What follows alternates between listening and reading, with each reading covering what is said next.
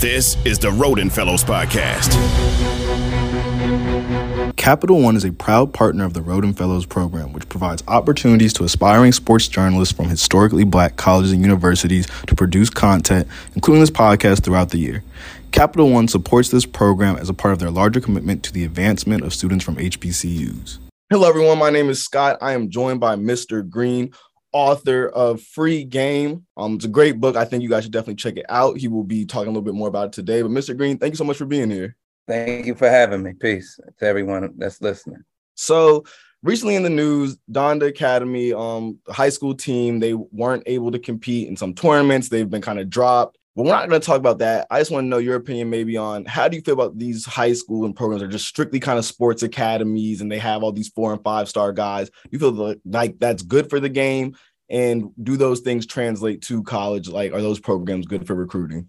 Yeah, well, I have to start off by saying um, basically those programs are mirroring what's been going on in Europe for a long time already. Um, in Europe, they have basketball academies where kids pretty much become professional sometimes around 14, 15 years old. Luka Doncic is one of the guys that you know might be considered the poster boy for academy schools. The you know these new schools that are popping up like Donda and others, they're pretty much mirroring European version of streamlining professional sports at a younger age and and that's what's going on so to answer your question i don't have anything negative to say about it um, a lot of these kids are grown from an early age and when they become elite they do need more resources around them to help them get to their next level. And, you know, some of these academies um, provide that. Definitely. And piggybacking off of that, talking about elite from a young age, do you feel that for the growth of the, a child's game, it is good for them to start playing AAU in first, second grade, or should they wait a little bit and develop their skills around that age? It, it really depends on. I, I don't think there's a cookie cutter approach to anything when when it comes to AAU or grassroots basketball. It really depends on the individual, depends on the parents and and the vision. Have your son um, develop or, or daughter develop their talent at an earlier age, and you don't want them to be in the mix. Then fine, do it that way. If you feel like you you want your son to become socialized earlier maybe he's a homeschool or home homeschooled person and you know they they want to get the social aspect out of sports just as much as anything you might throw your son or daughter in that mix. So i think it, there's no cookie cutter approach to to this at all. Definitely. And you are a coach yourself. You found multiple success on the high school and college level. As a coach what are some things that you like to implement with your players maybe on the court and off the court maybe life lessons just anything like that that you like to um instill in all your players uh, that's a good question. I think the first thing I want my my kids to know is that um, I'm going to coach them from a holistic standpoint. Um, I'm going to coach them both on and off the court. I'm not just looking at them as a basketball player. I'm looking at them um, as a you know for, for young black man um, for the most part, and I want to help to help them develop positive qualities that go beyond um, playing sports. So um, that's where I think I've had a lot of success with my in my coaching career, and that allows me to also coach them hard on the court because they sense that you know when he coaches me hard, he's not coaching from a standpoint of anger. He's coaching from a standpoint of love, where he he just wants me to and i'm speaking you know obviously for the kids they i think they know that i want them i'm just pushing them to exceed sometimes their own limits their own mental limits um, that they put on themselves. So that's the standpoint I come from. I, I, also try to be a teacher and a mentor just as much as I am a coach. Definitely. And speaking of mentorship and coaching from a place of love, I know that you've worked with Brooklyn Bridge basketball and mentoring there and teaching kids from a young age, using sports to teach them life lessons. Can you talk a little bit about like that and why giving back in that sense is really important to you? Yeah, so I'm the I'm the founder and and I was the founder of Brooklyn Bridge. I started it in the in the 90s, um, before you probably were born. And um, pretty much it, it is what you said. It, it was a it was me. I was a young guy I, I, wanted to explore the basketball game from a from an amateur athletic standpoint after being a grad assistant at Long Island University here in Brooklyn, and I just wanted to do something for my community, and it blossomed. Um, some of the kids um, went on to become Division One players, and some even went on to become professional athletes. We have we have a kid right now. Well, he's not even a kid, but we have one of the original members of Brooklyn Bridge right now. He's actually the head coach of Villanova University, named Kyle Neptune. From that standpoint, it was more you know, give kids from my my neighborhood and different neighborhoods in Brooklyn an opportunity to play, and it blossomed into something bigger and greater than probably I imagine at that time. Now I'm currently the director of New Heights here in Brooklyn, which is which has been around for 20 years. They put out NBA players. Last year I was the eighth grade national coach, and this year I'll be coaching ninth grade on the EYBL. That's awesome.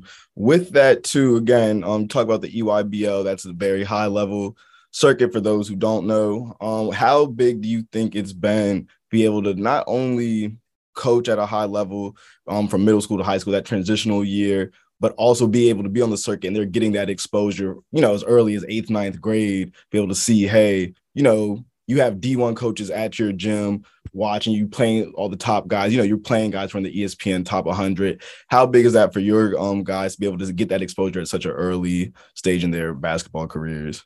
I mean, it's huge because this is a competitive game. Make no mistake about it. Like, this is not for kids that can't play. This is for kids that are elite. This is not for kids that are just learning how to play and developmental in that developmental phase. This is for elite kids. This is a circuit for elite kids. If you look at the track record of EYBL, a lot of those players have gone on to be lottery picks in the NBA. Um, the earlier in this competitive space, the earlier that can get exposure, the better. Um, because you know if if, you, if they're not getting the exposure, somebody else is you know, at New Heights, you know, I, I try to take the the elite players, but also the right fit for me as a coach and the right fit, you know, for our program. Every culture has their own, every program has their own culture.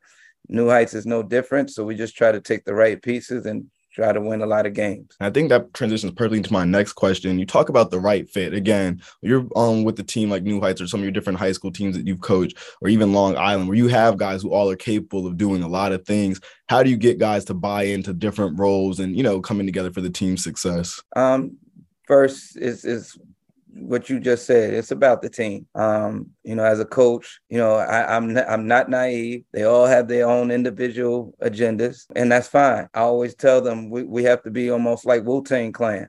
Wu Tang Clan was a rap group where everybody ate. You know, you had Method Man who became a high successful rapper. You had Raekwon. You had Ghostface Killah and they all form one conglomerate. And that's how you know that's how we have to move. We have to move as one. Individually you can shine under under my umbrella. But the most important thing for me is you know we can only shine if we win and we can only win if we play a lot of defense and we're tough. So you know those are things that i try to focus on as a coach and you know for the most part it has worked for me. Definitely. You talk about defense.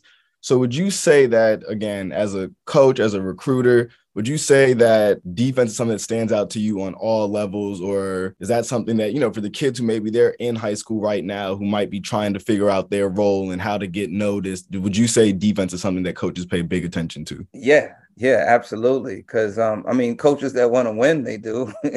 Coach, mm-hmm. you know, winning. I mean, defense wins championships. That's the motto that I've gone on for years. Um, you know, I think Pat Riley said it. You know, many coaches have said it that were successful. And I just follow that formula. I, I believe in defense. I don't think it's something you can pretend. If you're a coach, you can't just turn it on and turn it off. Um, and for me, with defense comes conditioning. You know, guys have to be in tip top shape because I like to, you know, I like to defend full court. I like to be physical. And by being physical, they have to be in the weight room. So all Definitely. of those things matter for me. And um Definitely. And again, you've been a coach, you've been a um scout but now you're also an author. Can you tell us a little bit about your book and just kind of what led you to um want to write as well and you know share your kind of secret formula with other yeah. people? It's called a it's free game, a parent's guide to navigating black and brown youth. or children through youth sports and beyond. The book is pretty much a um, composite of questions that uh, have been, ans- been asked of me over the years by parents of different generations of parents. They've asked, What does an NBA scout do? What are they looking for? Um, coach, how can I get to this elite high school? Coach, how do I choose an agent? So I'm answering those questions and more in the book. The beyond part speaks to what's going on in the Black community as it pertains to sports. I'm a huge promoter of HBCUs. I don't think that, you know, youth coaches have done a good job of promoting HBCUs enough. Let's make that a possible destination on your recruiting, you know, on your recruiting journey. When they come recruit you, let's make sure that, you know, maybe we have a, a Howard on there um, that you can look at to go along with Iona College. I'm specifically and unapologetically telling kids especially black and brown kids, to look at the staffs of, of coaching, of the coaching staffs. You know, I'm not saying every coach has, the head coach has to be black, but I am saying that there needs to be some people that look like us on the staff when we're in these states and we don't know much about the cultural breakdown of the state or we don't know much about what goes on campus. At least we have somebody that we can talk to, we can relate to.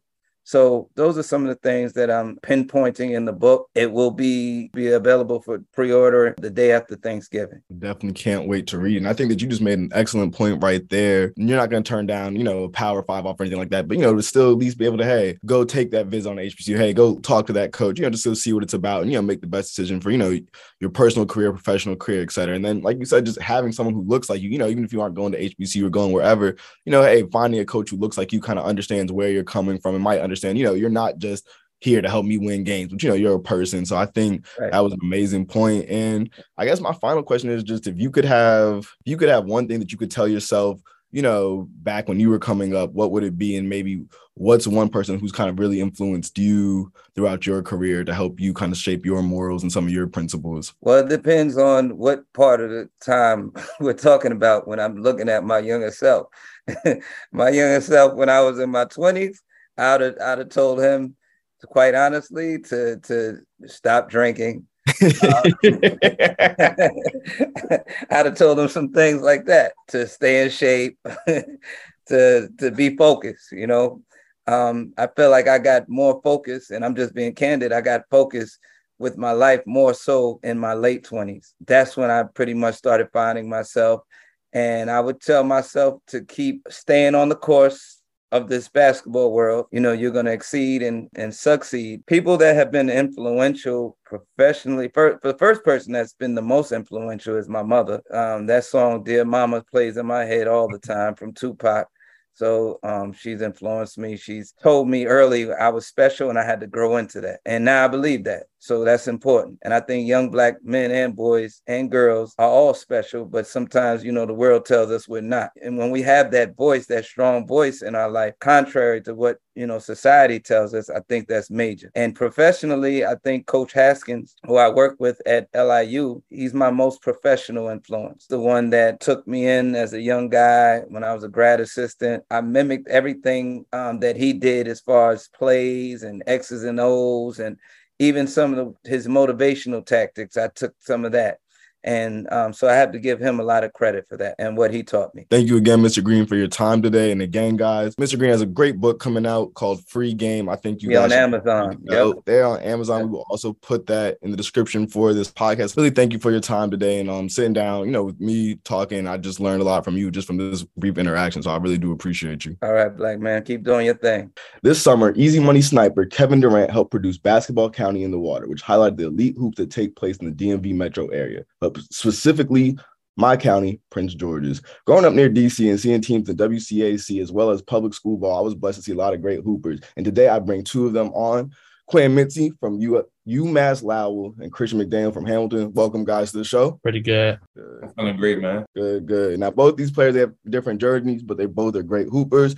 Q was a 4A first team member his senior year, as well as an all Met selection. He helped lead Roosevelt to a state championship in his junior year, as well as played with fellow D1 recruits Cameron Brown and Isaiah Gross. Christian played um, at St. John's, Sandy Spring as well as Mount Zion Prep. He played with the likes of Woody Newton as well as won a PVAC championship. Uh, Sandy Spring, both these guys very talented hoopers, and both these guys are my personal friends. So again, I thank you guys again for being here. Let's go right into it. Q, what was it like to be a part of that Roosevelt team and that culture? I mean, you guys won five championships in the last nine years. What is it like to play for Rose, and what does it mean to put that jersey on your back? It means everything. Like playing with guys like Cam, Isaiah, my junior Cam, Isaiah, Kyle, Yame, some other guys. It was great. Like the camaraderie was always there. Uh, the brotherhood was always there. The mentality, the coaches always preached the Rose mentality, the Rose way. It was always amazing. And like the student, the student section always brought it every home game, every night. Definitely. And Christian, again, you went to a few different schools, but you played in the WCAC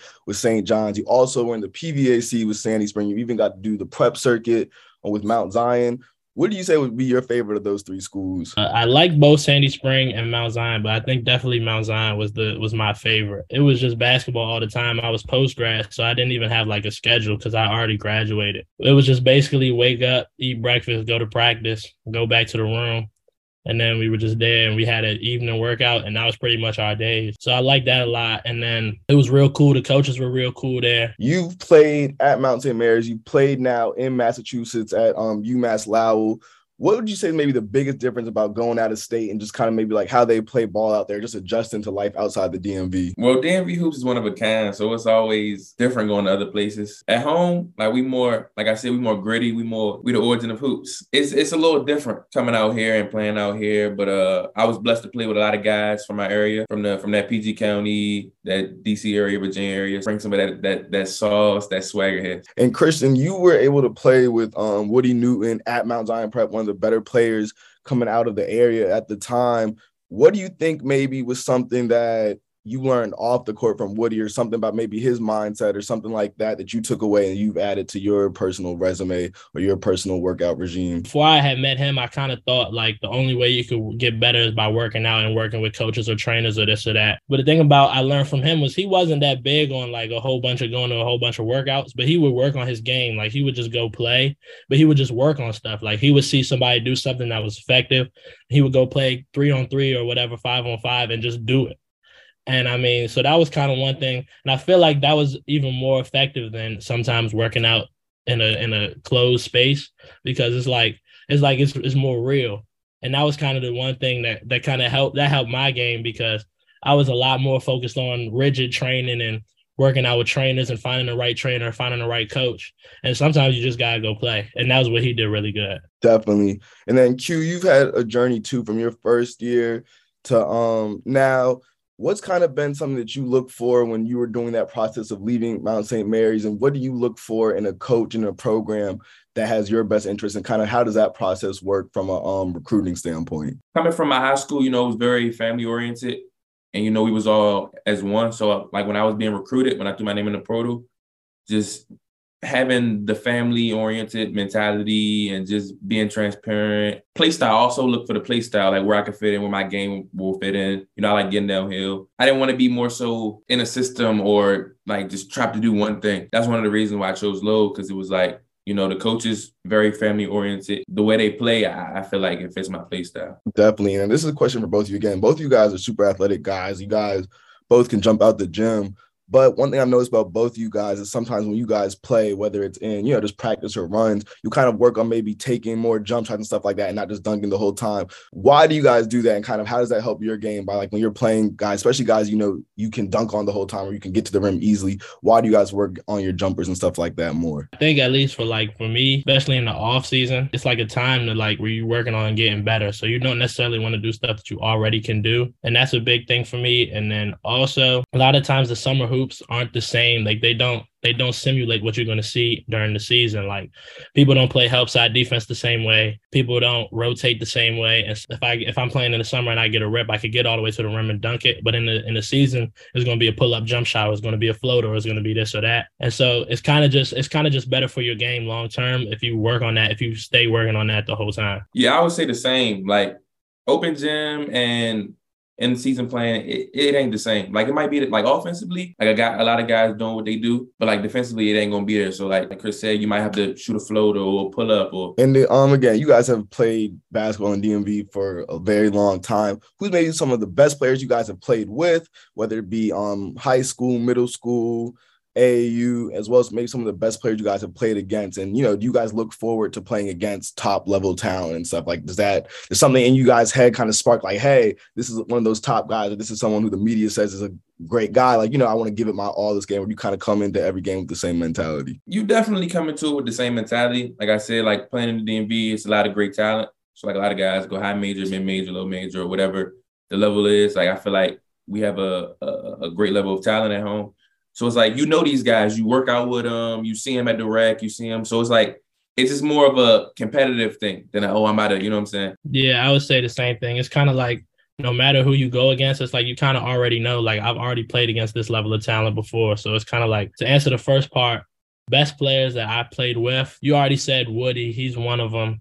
I would say Casey Morsell at NC State and Darius Maddox at Virginia Tech. Darren Buchanan Jr., who went to Wilson, who's also at Virginia Tech. We played in a couple DC events this summer. For hardest person I played against, probably I played against Trevor Keels, and he plays for the Knicks now. So that was probably that was probably the big, the toughest guy I played against. And then recently, I'm sure you guys know by now. Um, Bronny came to the DMV. He played at Wise High School played the DeMatha. It was a great game. Um, he got again. I'm a huge Bronny fan, but he got dunked on. He got strapped. I mean, a lot of people outside the DMV didn't know that we had hoopers like that. But I mean, I'm sure you guys know that's a normal thing here how big is it for the DMV to be able to get exposure outside of here? And just what does that mean on a um you know more progressive scale? Like do you guys think now that we're getting more media attention with like teams like Team Durant, DC Premier, the three stripe circuit they're going crazy. And you know I think a few years ago like all the major circuits were won by DMV teams. Just how big is that for recruiting the DMV and programs whether you know it's D1, D2, D3, NAIA just recruiting outside the DMV? Uh, it's great like I said, uh, we got a couple DMV guys on my team. So it's like a lot of the talent, a lot of the coaches are starting to open their eyes and go get some of the talent, some of the best talent from the DMV. Seeing Bronny and them come to like a school that I've always played in, in high school wise, was great. Like seeing him come down to the DMV play against some of the some of the best young kids in our area. And like I said, the Matthew Hill they own. Unfortunately, the game got ended early. It was a it was a neck and neck game. I'm I'm glad to see that we getting that exposure, that recognition that we need, and that like when it comes to like exposure and stuff, a lot of what it is now is is a lot of flashy stuff, and it's a lot of like like what what gets the most views, and so is and so I feel like it's real important to actually get us to compete with them other teams that are the flashy teams or the teams that get all the views because it's like they may be getting a million views on YouTube, but we our team just beat them, or our team only lost by two and they got all these guys to have views or whatever. Like it was a competitive game. Like and so it kind of it kind of give the it kind of tells the point of like yeah like we got hoops too that people may not know about. And then with that, I know from Rose, Naji Marshall as well as Delonte West, they're in the NBA with your school. Obi Toppin from Mount Zion Prep. I mean, what is it like to be able to play for programs who you guys have seen NBA players go to, and just even NBA players who didn't maybe go to you guys' school, just being from the area, guys like Kevin Durant, um, the Grant brothers, Quinn Cook, Victor, et cetera, et cetera. I mean, how does that make you guys feel knowing that hey, you guys are coming from the same place that these great players are coming from? It feels great. Like it kind of like growing up, seeing guys like that kind of gives you hope. Like it kind of gives you that if he could do it, I could do it too mentality. And it's like just seeing that it's like a motivational thing. Like you mentioned Naji, like Naji was one of the he's one of my favorite players growing up. Like seventh, eighth grade, seeing going to some of the Rose games, and even seeing him play in college.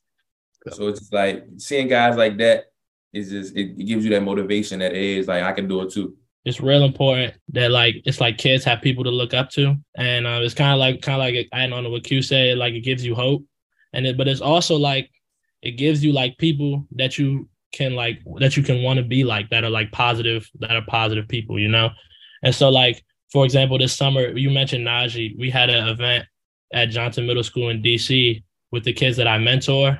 And Naji talked to one of the kids um, for like I don't know an hour, and like gave him his phone number, and they like they be calling, they, they talk on the phone and stuff like that, and it's just like particularly in that area where I do the mentoring program, it's like it's a whole lot of kids that um that need positive um, examples, and kid and guys can be that and it just and it just creates this environment where there's a bunch of kids wanting to be positive people and positive impacts in, in society. And it just it just creates a great environment. Christian you're heavily involved with like social justice and stuff off when you're not doing basketball. What is something that you want to do after basketball ends and how can basketball help you get to where you want to go in doing that? So i do i do a, a mentor program for kids in the, in the congress park neighborhood of washington d.c so i'm, I'm real i'm real big into that and I'm, I'm real into helping the youth specifically so I think basketball is a great way to connect with young kids, boys and girls who just like, especially the younger they are, the more into everything they are,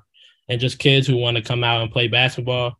And um, there's a guy that I, I've been talking to. His name is Jimmy Jenkins, who does he kind of does the same thing I do, like in terms of mentoring, except on a way bigger scale. He has his own AAU program and stuff and he coaches basketball, but he also does the events. Like he did that event that Naji was at. Like that was him hosting that event. And so, um, so I mean, something like that. Something I've also I've been in contact with Trayon White, who's a council member for DC, who does a lot of social justice stuff like that. I mean, it's just kind of a way where it's like for me, like using basketball to connect with kids and connect with particularly um, in this case the black inner city youth and the, and the county youth in prince george's county and washington d.c where basketball is something that can bring kids together and basketball is something that uh, a lot of people can use to connect with each other. Definitely. And then Q, you have Chopstick Family Brand as well as something I want to ask you about. You write um something on most of your shoes when you were in high school. What does that mean to you having that on your shoe? And can you just tell us a little bit about, without going, you know, anything too personal, but just what that means to you to be able to write someone's name on your shoe and play for someone bigger than yourself? Uh, it means everything. Like one of the main reasons I started Chopstick Fam is, of course, I want to grow it to a bigger platform and stuff like that but it's for the kids in the Greenbelt community that I, I grew up in, and the Upper Marlboro community, just communities like that. And so I just want to, I want to host events like like summer camps, things of that nature, just you know, just to give back. Like, and I eventually want to put a scholarship in my granddad's name. So I want to, I want to do little things like that for the for the community, for the youth, just just to get back some of the things I didn't have growing up, give back to the kids. So just. I appreciate you guys so much. Christian, one of my longtime friends. Um, we actually know each other since we were one. So again, a great friend of mine's Q. He was a rival of my school in um, high school, so I used to hate playing him because bros would beat us a lot. But always been a very solid dude, a great guy. So I just want to say thank you guys again for um, taking time to come on the show. That's a wrap for today's episode with these two great interviews from Christian and Q, as well as an interview with the amazing Mr. Green. It's been a great episode to all the audience, thank you guys for listening. A huge thank you to Mr. Rhoden, Parker Owens, and the ESPN digital audio content team. Get all your Rhoden Fellows podcast episodes, HBCU podcast by subscribing to the Andscape Listen tab on the ESPN app. Make sure to join us next time for another HBCU podcast, and don't forget to go on the Andscape website to look at the latest news and insight.